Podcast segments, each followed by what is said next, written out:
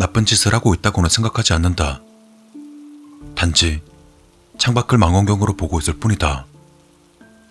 근처의 집을 엿보거나 하는 게 아니니까 괜찮지 않은가? 언제부터였을까?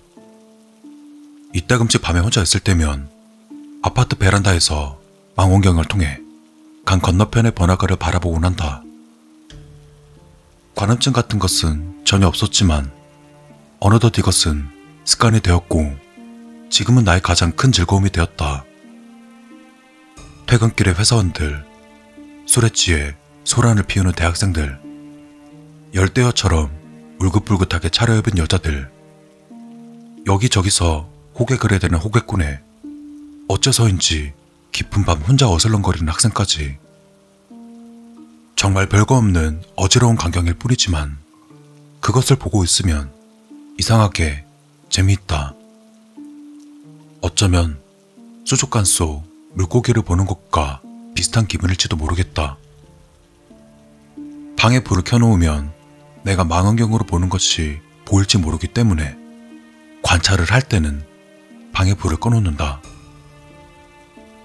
어둠 속에서 베란다에 나가 혼자 술을 마시며 망원경을 들여다본다. 다른 사람들이 보면 기분 나빠하겠지만 지금 나에게 이 취미를 그만둘 생각은 전혀 없다.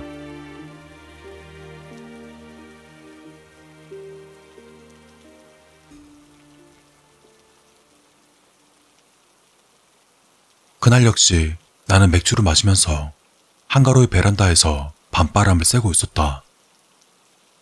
어느덧 시간이 꽤 늦어졌지만 종종 사람들은 지나간다.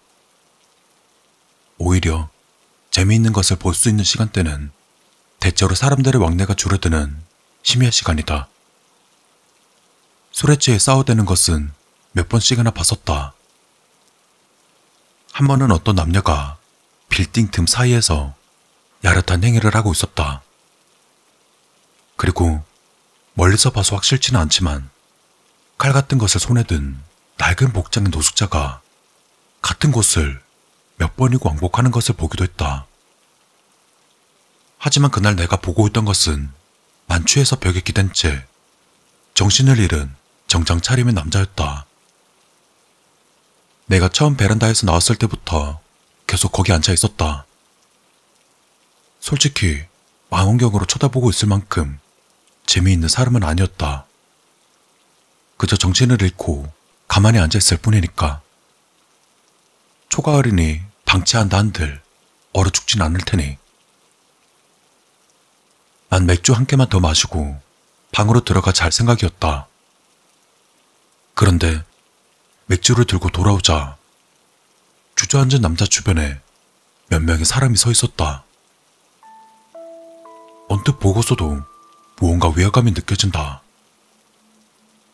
망원경을 들여다보자 나는 위화감의 정체를 알 수 있었다. 남자를 둘러싸고 있는 것은 유치원에 다닐 법한 수준의 어린 아이였던 것이다. 모두 세 명. 멀어서 자세히 보이진 않지만 아마 사내 아이가 두 명이고 여자아이가 한 명인 것 같았다. 아무리 심해라고는 해도 종종 이 시간대에 아이들을 본 적은 있다.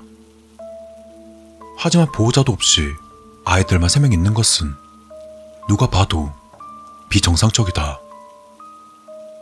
아이들이 술에 취한 아버지를 마중 나왔나 생각도 해봤지만 지금 시간은 새벽 3시 반이다. 절대로 있을 수 없는 일은 아니지만 아무래도 가능성이 희박하다. 묘하게 신경 쓰이는 광경에 나는 계속 그곳을 들여다보았다. 아이들은 남자를 둘러싸고 서로 이야기를 하고 있는 것 같았다. 그때 갑자기 사내 아이 한 명과 여자아이가 남자에게 다가간다. 마치 짐을 옮기는 것 같이 대충 남자의 양팔을 잡고는 엄청난 속도로 질질 끌며 냅다 달리기 시작했다. 어안이 벙벙해진 내 시야에서 그들은 눈 깜짝할 사이 건물 틈으로 사라졌다. 아무리 두 명이라 해도 그 나이대의 아이들이 어른을 그렇게 빠르게 끌고 갈 수 있을 리 없다. 아니, 성인이라고 해도 힘들 것이다. 마치 꿈이라도 꾸는 기분이었지만 망원경 너머로 꿈이 아니라는 듯 남아있는 한 명의 사내 아이가 보인다. 아이는 방금 전까지 남자가 앉아있던 벽 앞에서 가로등 불빛을 받으며 가만히 서 있다.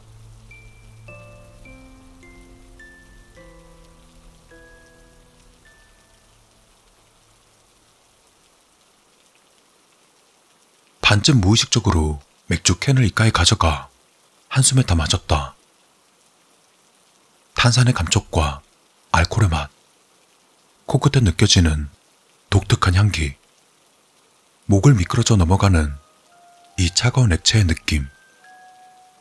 모두 꿈이라고 생각할 수 없을 정도로 현실적이었다. 나는 마음을 가다듬고 땀에 젖은 손으로 망원경을 다시 잡았다. 그리고는 그 아이의 얼굴을 확인하기 위해서 눈을 갖다 댔다.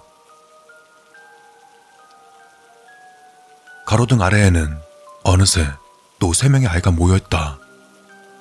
그리고 세 명 모두는 이쪽을 보고 있다. 좀 더 정확히는 날 바라보고 있었다. 얼굴은 그림자가 져서 보이지 않지만 분명 세 명 모두의 얼굴들은 내 쪽으로 향하고 있었다. 난 겁에 질려 반사적으로 망원경에서 눈을 떼고 일어선다. 육안으로 보는 강 건너편 가로등 아래에는 아무것도 없었다. 어떻게 된 것인지 혼란에 빠져 다시 망원경에 눈을 댄다. 무엇인가가 움직인다. 그쪽으로 망원경을 옮기자 세 명의 아이들은 어느새 강을 건너와 있었다. 그리고는 세 명 모두 내 아파트 쪽으로 다가오고 있다. 걷는 모습들이 어쩐지 기묘하다. 마치 사람의 가죽을 뒤집어 쓰고 사람인 척 움직이고 있는 것 같이 부자연스럽다. 그리고 오싹할 만큼 빠르다.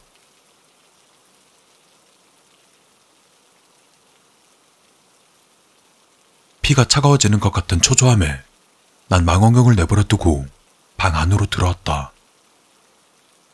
반사적으로 지갑만 들고 도망치려고 했을 때 귀에 익은 소리가 들려왔다. 철컹.